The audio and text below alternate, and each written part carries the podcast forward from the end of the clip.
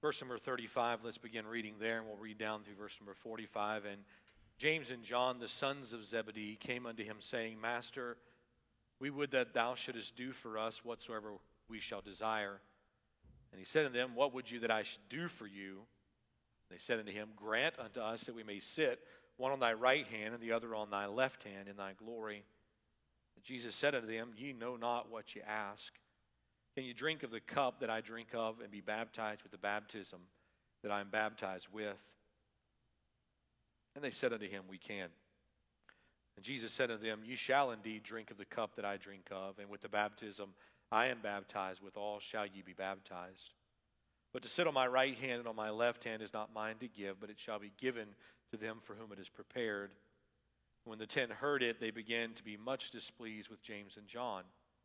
But Jesus called them to him and said unto them, Ye know that they which are accounted to rule over the Gentiles exercise lordship over them and their great ones exercise authority upon them. So shall it not be among you, for whosoever will be great among you shall be your minister, and whosoever will be the chiefest shall be a servant of all. For even the Son of Man came not to be ministered unto, but to minister, and to give his life a ransom for many. Let's pray together this morning. Father, we ask you to add your blessing to the reading of the Word of God. We ask you that you would guide our steps this morning as we walk through this text. Uh, Lord, it is truly my desire each week that we stand here that we would not hear the voice of a man, but we'd hear the word of God proclaimed to his people. And Lord, I pray, Father, that you would use us this morning for that end. Lord, work in our midst. In Jesus' precious name we ask it. Amen. You can be seated there. It has been our practice now for over a year and uh, almost a year and a half. We've been walking through the book of Mark, and we have taken periodic breaks uh, from our journey through the book of Mark uh, to go and visit other texts and for other occasions. And uh, we find ourselves toward the end of chapter 10 here. And um, we've taken these breaks intentionally. And if you remember the first section that we taught through the book of Mark was chapters 1 through 8. and in those chapters, we ask the question, Who is Jesus? And that is a very important question to know who is Jesus. And we determine uh, from the pages of Scripture that Jesus is the Messiah, He is the Son of God. Um, and we understood that to be the case. But then the question comes up what is the mission of the Messiah? What did he come to do? And Jesus is going to lay out for us in our text today, in no uncertain terms, what his mission is. And he does that here in verse number 45 of our text. For even the Son of Man came not to be ministered unto, but to minister and to give his life a ransom for many. That's his mission. That's what Jesus came to do, to lay down his life as a ransom for many. We've worked through this chapter here over the last several months, and as we approached it, we saw uh, some discussion on divorce at the very beginning of it. But then the question comes to the forefront who can enter the kingdom of God? And uh, how do we enter the kingdom of God? And Jesus tells us that we would come as a little child and that we would come without prestige or without wealth. And these are the things that would hinder us from coming into his kingdom. And then Jesus, in verse number 34, lays out very clearly what's about to happen to him. And he said, And they shall mock him, and shall scourge him, and shall spit upon him, and shall kill him, and the third day he shall rise again. Now, this is the third time that in the book of Mark that he's tried to explain what is going to happen to him, and three times they miss it. Every time they're missing it, they, they see it and they don't get it. And you would think, how can you miss this? And yet they're still missing it. They're not understanding what Jesus has Christ has come to, done, to do. Jesus has just outlined his purpose for coming to earth. He has confessed the plan of the cross in no uncertain terms. And now James and John enter with a question. The other gospels tell us that their mother came with them. And in this text, we have the words put in James and John's mouth. And no doubt that is part of what is taking place here. And we get a picture of them coming and asking this question. As we look at this, I often will wait to the end of my sermon prep to come up with the title of what to title the message. I'm not sure how important titles are, um, if they serve any uh, lasting effect. Maybe they help me search them later. I don't know. Um, but that's about all I can think they really are good for. But I seldom title a message. This morning I had no title for the sermon when I came to the first hour, and I told the church I don't have a title, so you can title it whatever you want it. You know, his worst sermon ever, or whatever you want to do. You know, just put what you want to on it. Um, but the whatever title you give it this morning, Brother uh, Kevin King came up to me afterwards. He goes, Hey, I got a title for your sermon. And I'm like, Oh, really? And I said, Well, what would you title it? And he goes, The Sons of Thunder Ask a Blunder. It's a little corny, but you know, it gets the message across, you know. Uh, but here we see James and John coming and asking an impertinent question. And I want to give this to us this morning uh, you know, James and John come, and we see in our text here that they come asking him to do something for them. And maybe James and John, being cousins of the Lord, uh, are thinking that somehow or another their family relation is what is going to give them connection. This could have explained their expectation of a position. But what we see in the foreground of all of this is that Jesus is heading for the cross, and James and John are reaching for a throne and they're missing the suffering servant aspect of the mission of the Lord. And I think often that is a mistake that you and I make. This morning, have you been blessed by the grace of God? Do you know what it is to know God's grace, to be a saving grace and a sustaining grace in the midst of trials? And uh, my wife and I were sitting and singing, and we were talking about. Uh, she looked across the auditorium and she said, It's so good to see people who you know are suffering lifting their hands in worship. And that is an encouraging thing. How many of you know that His grace is sustaining in the midst of trials? And it's amen. Amen. And we rejoice in His sustaining grace in the midst of those trials. And if that be the case, if we know the God of all comfort, as we saw last week, then this text will teach us to likewise lay down our life for those who are hurting and to be a servant to others. So I want to outline our, our talk this morning or the, the lesson this morning in four titles. Number one, a presumptuous question, a patient response, a public indignation, and a powerful teaching. And we're going to break it up in those sections. And so for the presumptuous question, let's look if we could again to verse number 35. And James and John, the sons of Zebedee, come unto him, saying, Master, we would that thou shouldest do for us whatsoever we shall desire. So they're looking for a yes to their question before they ever ask the question. Maybe your kids do that to you. Hey, Dad, will you say yes to what? Just say yes, Dad. What do you want to know? Uh, no, you can't build a tree house on top of the house. It's not going to work. But, you know, they're asking the question uh, that they want to make sure they get a positive response to. And so they come to him, and Jesus then asked them, He said, Well, what do you want me to do for you? And I, I, I would encourage you to mark that in your Bible if you're in the habit of doing that, because we'll look at that again uh, in next week's message. Uh, he said, What would you have me do for you? What do you want me to do? And what an open ended question that is. Can you imagine standing before the Lord and, and you say, Here I am, and this is my name, and I've got a question for you? And he said, Well, what do you want me to do for you? Man, that's pretty open ended. That would be an incredible audience to have. And let me just say, as a side note, you have that audience today if you're a child of God. You can go to Him in prayer and you can ask Him whatever is on your heart, and He is able and more than able to meet that need. And He will give us the very desires that our hearts needs to have. He said, What would you have me to do? And so then they proceed further. Well, we, we want to sit on your right hand and your left hand uh, when you come in your glory or when you come into your kingdom. We like to sit on your right hand and left hand. Now, I would imagine if this argument had persisted longer and Jesus said, You guys can have the right hand and left hand, they would have started arguing who gets the right and who gets the left. Uh, but here Jesus looks at them and he hears their question. And, and what an impertinent question, what a presumptuous question to say, hey, give us the right hand and the left hand. And maybe, as I said earlier, it's because of the family connection that they thought, hey, we got an inroad here. And if you remember, Peter is usually a part of this inner three. And here Peter has been cut out. I mean, they dealt him out of the hand altogether, and they went alone to the Lord, and they're like, hey, uh, while Peter's over there doing his thing, we got a question for you. Can we sit at your right hand and left hand in your kingdom? And the picture here is that place of power and, and influence next to him. And they clearly have an earthly kingdom in mind. Calvin says of this text, this narrative contains a bright mirror into human vanity, for it shows that proper and holy zeal are often accompanied by selfish ambition. And how often do we find our very passionate desire to see something done for God clouded with our own selfish ambition? Well, I'm happy to do something for God as long as I can get the credit for it. I think too often I am guilty of seeking Jesus and something else. Well, I'll be happy if I have Jesus and a successful job. I'll be happy if I have Jesus and a good marriage. I'll be happy if I have Jesus and a good church. I'll be happy if I have Jesus and a good uh, social circle around me.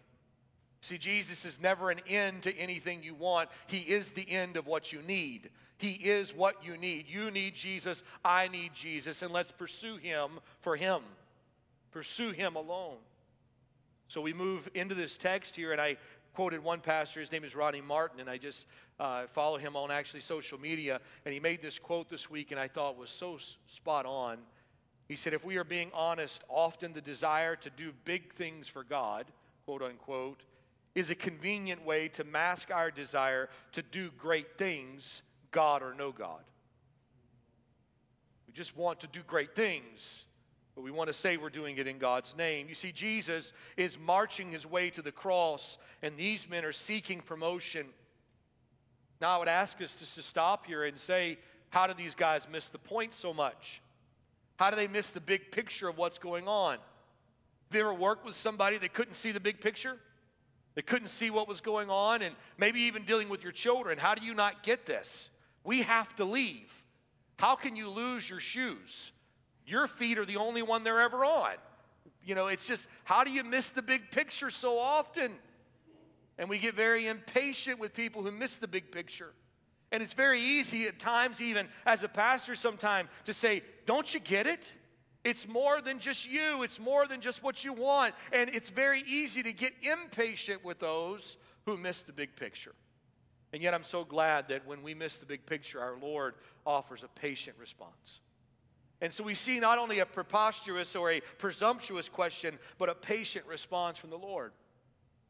The Lord doesn't do like what I would like to do often, is just look at them and say, You bunch of knuckleheads. What's your deal? Get with the program. Don't you know there's something going on here? Don't you know there's a work to accomplish? Why are you over here seeking position? We've got things to do. And yet Jesus doesn't respond in that way at all. He looks at them and very graciously in verse number 38, he says, You know not what you ask. He said, You don't know what you're asking for, men. And he said, And I understand that you don't understand. Aren't you glad he understands we don't understand? So when we pray for things that we shouldn't pray for, he gives us what we need, not what we've asked for. And what a gracious and patient Heavenly Father that comes to us and He pours it out. He said, You don't even know what you're asking for. I'm reminding of our kids coming to me uh, when they were younger, and we, when we were in Ohio, we lived on two acres, and so we had a good bit of land behind the house, and it was surrounded with trees and uh, fence row on the one side, and it was a perfect place for camping out in the backyard and having a bonfire, and, and we did a lot of that. And I remember when the kids were little, hey, Dad, we want to put the tent in the backyard tonight. Can we sleep out there? How many of you had your kids want to do that? You know what I'm talking about? They want to camp out in the backyard. And how many of you know that usually lasts till about 11:30? And then they're coming back in with everything, uh, or just about the time you fall asleep, and they come traipsing back in and opening the door. And, uh, you know, I look, I'm like, you don't know what you're asking for. And one time in particular, I, I purposely uh, snuck around and scared TJ and his buddy who were camping out in the backyard, but um, he's not in here to give you. He was here the first service, and, and I got to we got to laugh about that a little bit. Uh, but I, I, I, won't admit whether or not I was doing that, so I didn't have to sleep out there. But uh, we, uh, we got them inside nonetheless. Um, but, you know, a lot of times we ask the question, we don't even know what we're asking for. Jesus looks at and he said, Can you drink of the cup that I will drink of and be baptized with the baptism I'm baptized with? And now, this is not Jesus saying, Can you atone for man's sin? He's saying, Can you join me in my suffering? The cup here is that same picture of the cup of suffering as when we go to the Garden of Eden just a few chapters ahead and we see the Lord there praying in the garden and he's saying, Take this cup from me. Nevertheless, not my will, but thine be done. And he, he's picturing here this cup of suffering. It is God's judgment, the suffering that was placed upon him. And he's saying, Men, are you able to join me, identify with me in my suffering, and go through the cup and go through the baptism, both inward and outward suffering? The baptism here is not picturing a water baptism, but the word literally means to be placed into. He's being placed into this suffering. Now, this question is a pretty heavy question, and we would think maybe it would give them some pause to think about it for a minute. And yet, immediately they respond, and they respond very succinctly We can.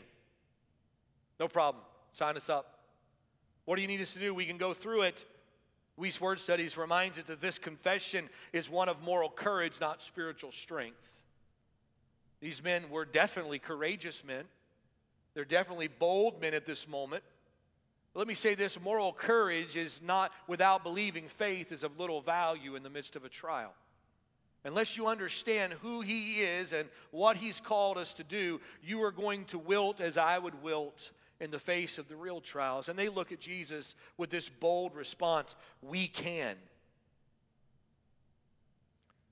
Jesus responds, He said, You will drink of the cup that I drink of and you will be baptized with the baptism that I am baptized with. He said, To sit at my right hand and my left hand is not mine to give. And what is he saying? It's not given in this manner.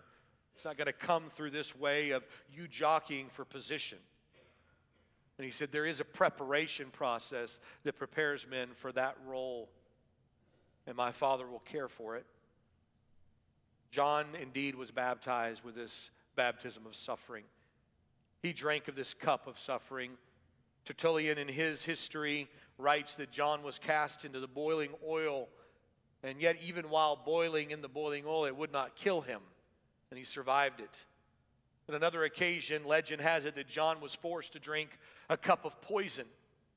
And he drank the cup of poison, and it was no effect on his body. And as a matter of fact, if you were to Google a painting of the Apostle John, in many of them, you'll find him holding a cup in his hand picturing this legend that he was forced to drink poison and yet did not die. And then we find him exiled to Patmos. And they thought if we can't kill him, we'll just isolate him so he can't get around anybody. And God gave him the book of Revelation, and he wrote that for our edification. John ended up dying in hard labor. And he knew what it was to face the cup of suffering, to be baptized with the baptism the Lord was baptized with. James, his brother, early on in the book of Acts, is preaching the gospel, captured, arrested, and summarily beheaded for his faith. He too knew what it was to be baptized with the baptism of his suffering. So, John and James did care that, but let me say this it was not we are able that carried them through. It is not we can, we can do this, we've got this. That's not what bore these men up to handle the suffering. But I believe it's what John wrote in 1 John 3:16. Look at that if you would with me very quickly. But in 1 John chapter 3 and 16, here's what he says. Hereby perceive we the love of God. Why? Because he laid down his life for us. And we ought to lay down our lives for the brethren. The sustaining thing was not their moral courage, but this powerful example that was in front of them. They saw the Lord laying down his life, and they too laid down their life willingly and freely. You see, the Lord ministered to them. The Lord's ministry to them, then and now, is about not about human promotion, but about giving self for others. It's laying down me for someone else. So we see the question, and then we see the patient response, but now we see a public indignation. This word indignation is uh, given to us not in the King James here, and, and literally some, this is very politely worded in the King James. In verse 41, he said, When the ten heard it, they began to be much displeased with James and John. And that's a very polite way of saying that they were mad. Uh, how many of you ever had uh, a time in your life where your mom was mopping the floor and she made you go outside till she finished? Anybody do that? Okay, a few of you are nodding your head. Um, my mom would do that regularly, and so we would be put out of the kitchen, and you, you know, you, you had to go through the kitchen to get into the rest of the house, and you guys go outside and play. I'm going to mop the floor, and you stay out there, right? And don't you come through here and mess my floor up. And, you know, and, and, and inevitably, mom would have the floor all mopped and clean, and everything would be good, and we'd forget and open the door and come running through the kitchen, right? And we got dirt on our shoes, and we are walking through her wet floor, and and mom, I think you could read this text and say, and she began to be much displeased. Um, much displeased. She was bothered by what just happened. And uh, what are you doing messing my floor up? The word here is an argument, disgust, sharp disagreement to the point that it threatened the fab- fabric of their relationship. It's indignation. These men were angry. Why, why, why do you think they were angry? I, I don't believe they were angry because they were jealous for the Lord's glory and desiring to be servants themselves and were saying, you know, you should have known better. Jesus is about to be crucified. You're supposed to be a servant. I don't think that's where their anger is coming from. I think their anger is more coming from, man, why didn't we think of that? It's like, man, we should have got there first. It's kind of like your kids when they get angry because one of them calls shotgun too soon. Oh, I was going to call shotgun. That's not fair. I wanted to be first. I wanted to go first. And here I think these men had that same childish ambition, that same selfish ambition of wanting to be preeminent, and somebody got the, an edge up on them.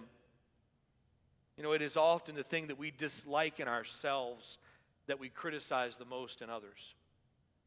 When we see these things in our somebody else is doing, what it tends to do is we see their selfish ambition and it reflects our own heart and we don't like it and so we lash out at them and what are you doing that for?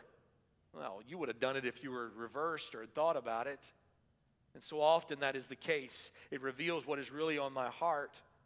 The other 10 hear it, they're angry. They're angry because someone else is seeking promotion over them.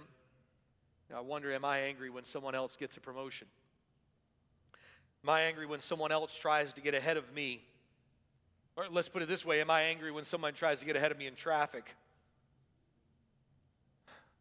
This week, Pastor Caleb and I were driving, and we were, I think we are going up to Culver's to have some lunch, and uh, we, we jumped in the car, and I turned out on Hayes Road heading north, and I ended up in the far right lane, and I thought, well, I need to get over so I can get into traffic, and, and I was kind of going behind a guy was kind of slow. And so I, I put my blinker on to get over. And when I did, the guy behind me just jumps out of the lane and flies up next to me, you know.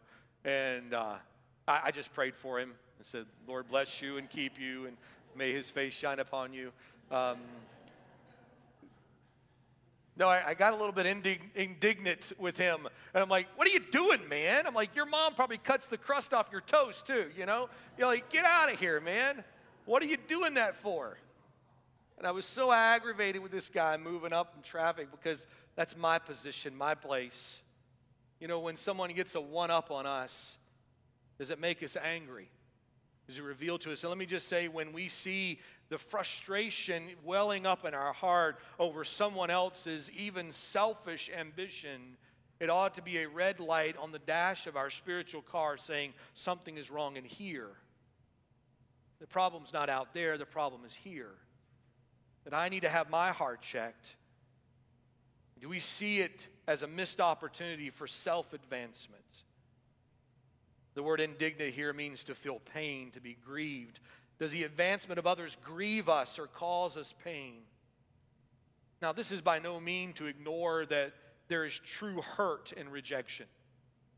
And if you've ever been rejected or left out or passed over, you know what it is to be hurt by that. And those pains are real, but it's, it's causing us not to diminish the pain of the hurt or even the feeling of being rejected, but to examine our response when we are slighted. Do we respond in anger or do we pour out grace? And the call of the believer is that we would pour out grace when we are done wrong. So Jesus then is going to give them a powerful lesson. They're angry with one another. There's a chiding going on, and Jesus says, Hey guys, come here and sit down. Let's talk. He pulls them all in and patiently instructing, and he's going to then give them a contrast. Verse number 42 He called them unto them and said, Ye know that they which are accounted to rule over the Gentiles exercise lordship over them, and their great ones exercise authority upon them. So, what does he say? Hey, look, guys, you know the system of this world. You know the system that is going on, that they exercise lordship. This word here is literally to control or to subjugate. It's to push down, it's to, to be authority over. Let me tell you what you're going to do and what you're not going to do, and, and you will do what I tell you to do when I tell you to do it. And you're like, man, that sounds like the way I grew up, right? And I, and I think it's looking at this picture of this lordship over them. It was not just because they sought to be lords over, but they themselves were lorded over. Look what he says. Their great ones exercise authority upon them. It's kind of like, I'm going to give it to you because my boss gave it to me. And he's going to come down on me if you don't straighten up. So I'm going to give you a hard time too. And, and it's this top down, pressing in, oppressive lordship because they themselves have been lorded over. You know, if you were ruled by a tyrant, it is very tempting to follow that example and to rule as a tyrant. You know, I think of the tyrant of addiction and how often I've seen addiction grab a hold of someone as a tyrant and control their lives, and it causes them to be a tyrant over the rest of their world. And they rule with an iron fist. Those that are locked into the tyrant of anger and a temper do the same in their world around them. Now, let me make a comment here as a sidebar, if I could. Jesus is not focused on changing the Gentile system.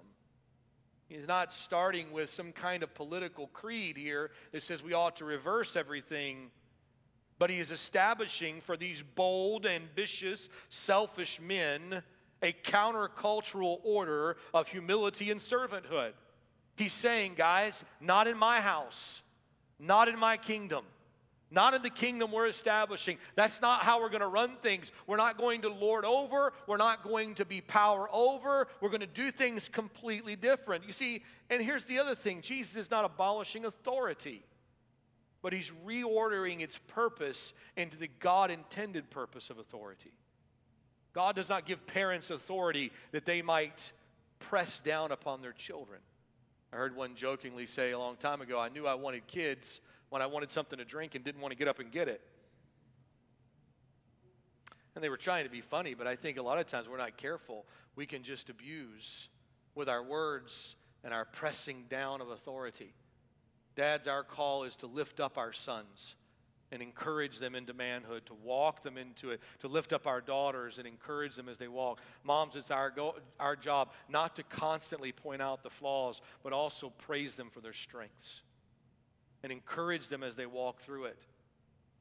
And do the measuring of your words and find out if they are building words or they are tearing down words. Are they lordship words or are they servants' words? And that is the call for each of us as we walk through this. See the instruction of the disciples. He says, Not so in my house. What does he want them to do? He said, There is not lordship over any person for any reason. None of that has any place in the kingdom of God. God's model is not mastery, but servanthood. He says here, the great will serve. Those who will be chiefest among you will be your ministers. This is what he's calling for us to do. You see, the positions in this world are reserved for those who would deserve them and take them by force. And I'll reach out and I'll get mine. And yet, in the kingdom of God, the positions and authority are given for service and building up, not for lording over and keeping down. Minister is the word diakonos, which means to be seen in action. Servant is the idea of the lowest form of slave. One who would be a slave. Well, I'm not going to be a slave for anybody. And yet, the whole order of the Lord Jesus Christ is that we would be servants of all, that we lay down our life for all. So we see us set the example of Jesus and the cross. Verse number 45 gives us the example for even the Son of Man came not to be ministered unto, but to minister and to give his life a ransom for many. Even the greatest of all, the God of all creation, the one who stepped out on nothing and spoke everything into existence, he's the one that becomes the suffering servant. He's the one that lays down his life for all, and he's calling us to follow that example. He came not to be ministered to, but to minister. Let me ask you, why do you come to relationships? Why do I come to relationships? Do we come with a, a pre desire to get something out of it for ourselves or to pour something in? Let me say this we cannot do this of our own because he gave his life a ransom, a price for a slave in the place of us that we could walk differently. You see, the code of the church is different than the world. And in the pulpit commentary that I refer to often in my studies, this little paragraph was given to us, and I want you to listen closely to it as I read it aloud. Accordingly, of this text, if you would know whether an individual or a community or a church is truly Christ's, apply this test. Do not ask, is the creed orthodox? Are the devotions splendid or fervent? Is the profession loud and ample? But ask, is the Spirit of Jesus manifest? Is the law of Jesus observed? For if a man have not the Spirit of Christ, he is none of his.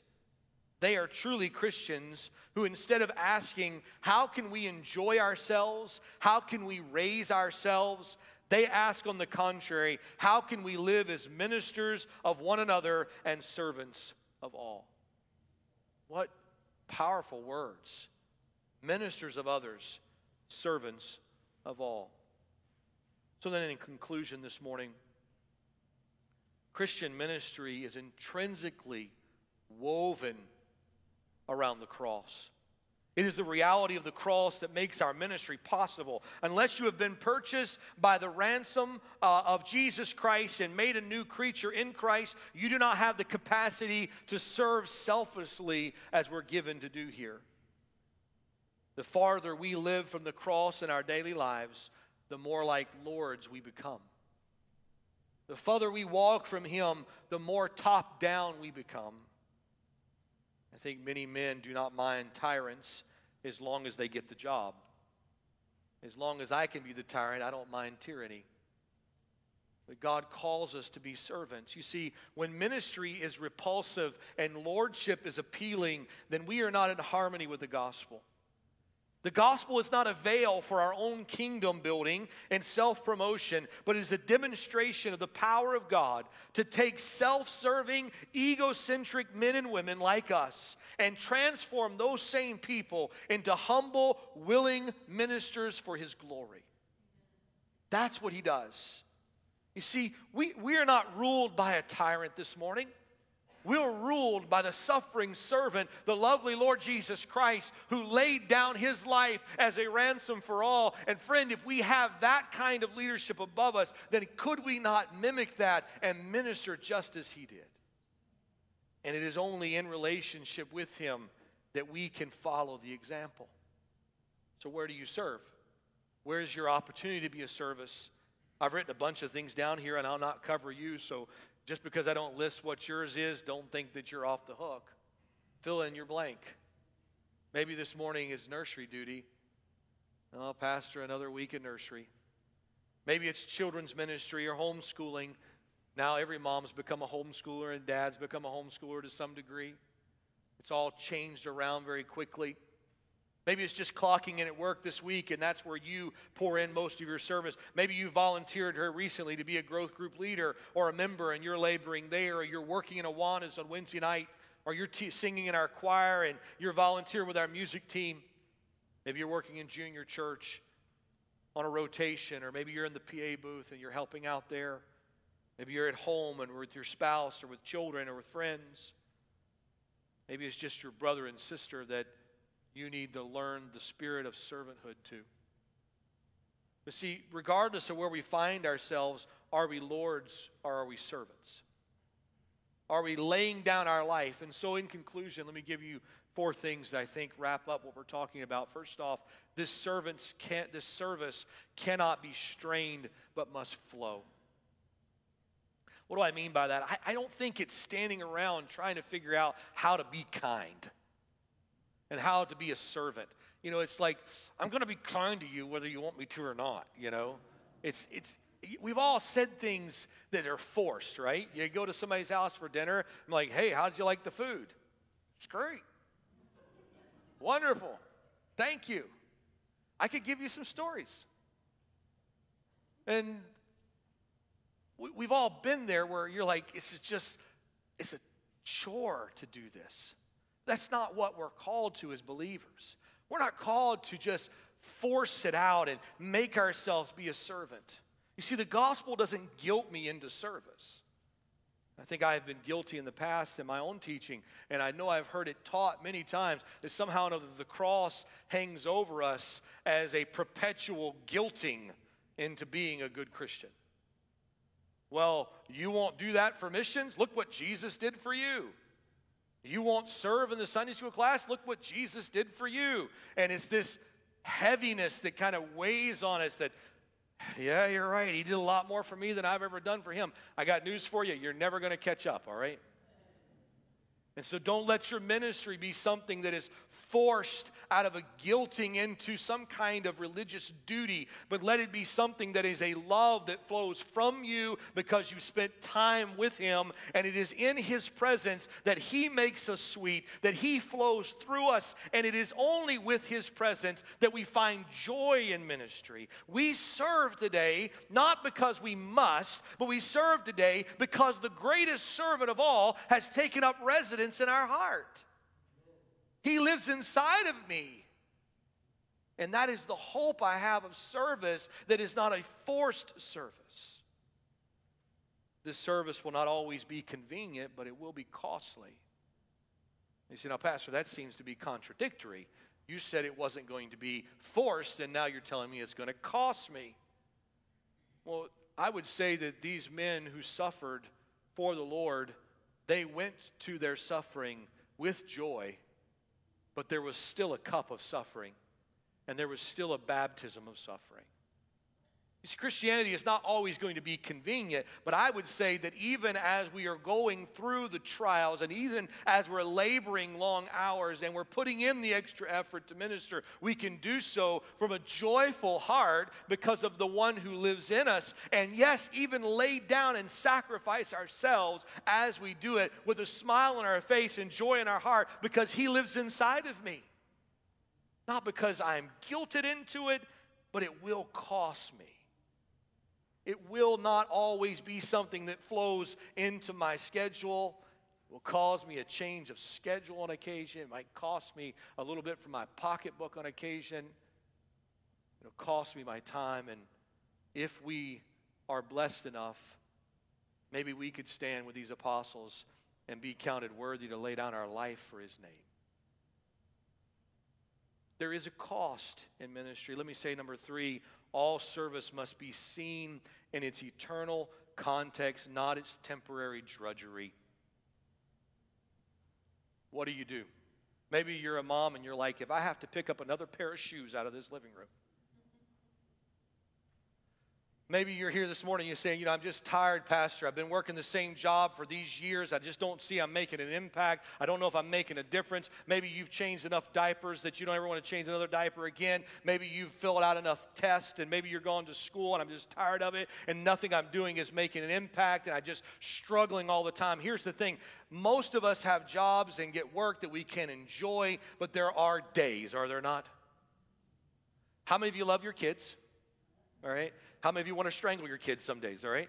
All right. Don't put that on live stream. All right. Um, so the um, the fact is, we all we all want to pour in, but we know there are drudgeries and everything. I I I I'll be honest with you. I believe that I am privileged to have one of the greatest jobs in the whole world. I, I have the privilege of standing before a group of people who love the Word of God and want to hear it, and I get the privilege of opening the Word of God and preaching it to you. What a joy it is. But I got news for you. There are days. There are days where I'm thinking, man, that person slept every service for the last month. And I'm like, what is going on here? I'm not getting through. And, and I, I sit back at times and you, you, you feel that drudgery that just kind of it wears on you of like, man, we've done this so many times and so many weeks and so many years. Are we going to make an impact? Are we going to see fruit? Is it going to make a difference? And I think what we do, if we're not careful, is we measure what we're doing for God by the drudgery of the temporal. But here's the thing you can't see the impact of the eternal. You don't know what's going to happen with that little one who you've picked their shoes up countless dozens of times and you've, you've had to correct them a hundred times, and that was just this morning on the way to church. And you've had to tell them again, no, sit down. No, don't talk to your brother that way. No, don't do that. No, don't put your hands in that. Why are you wiping that all over there? And you've gone through that a hundred times, you've done it. But here's the thing you don't know what you're impacting in eternity. God is not given for that for us to see that. And here's what I want you to see is that what you do impacts eternity whether you realize it or not. So lift up your eyes and set your affections on things above and understand if you are loving and serving someone, no matter how much the drudgery seems to overwhelm you, you are impacting eternity. And so, mamas, braid that hair, fix those boys' shoes, lick your thumb and wipe the stuff off their face again. Daddies, get up tomorrow morning and go to work. Come home and put your arm around your kids and tell them you love them. Tell them to clean their room up. Tell them to cut the grass and keep doing it and keep doing it and keep doing it. And teachers keep preparing lessons. And when you fail, and I know for a fact that it happens, your pastor, it's Saturday night at 11 o'clock. I don't have my lesson ready. What am I going to do? Study your lesson at 11 o'clock and come into church and keep on going.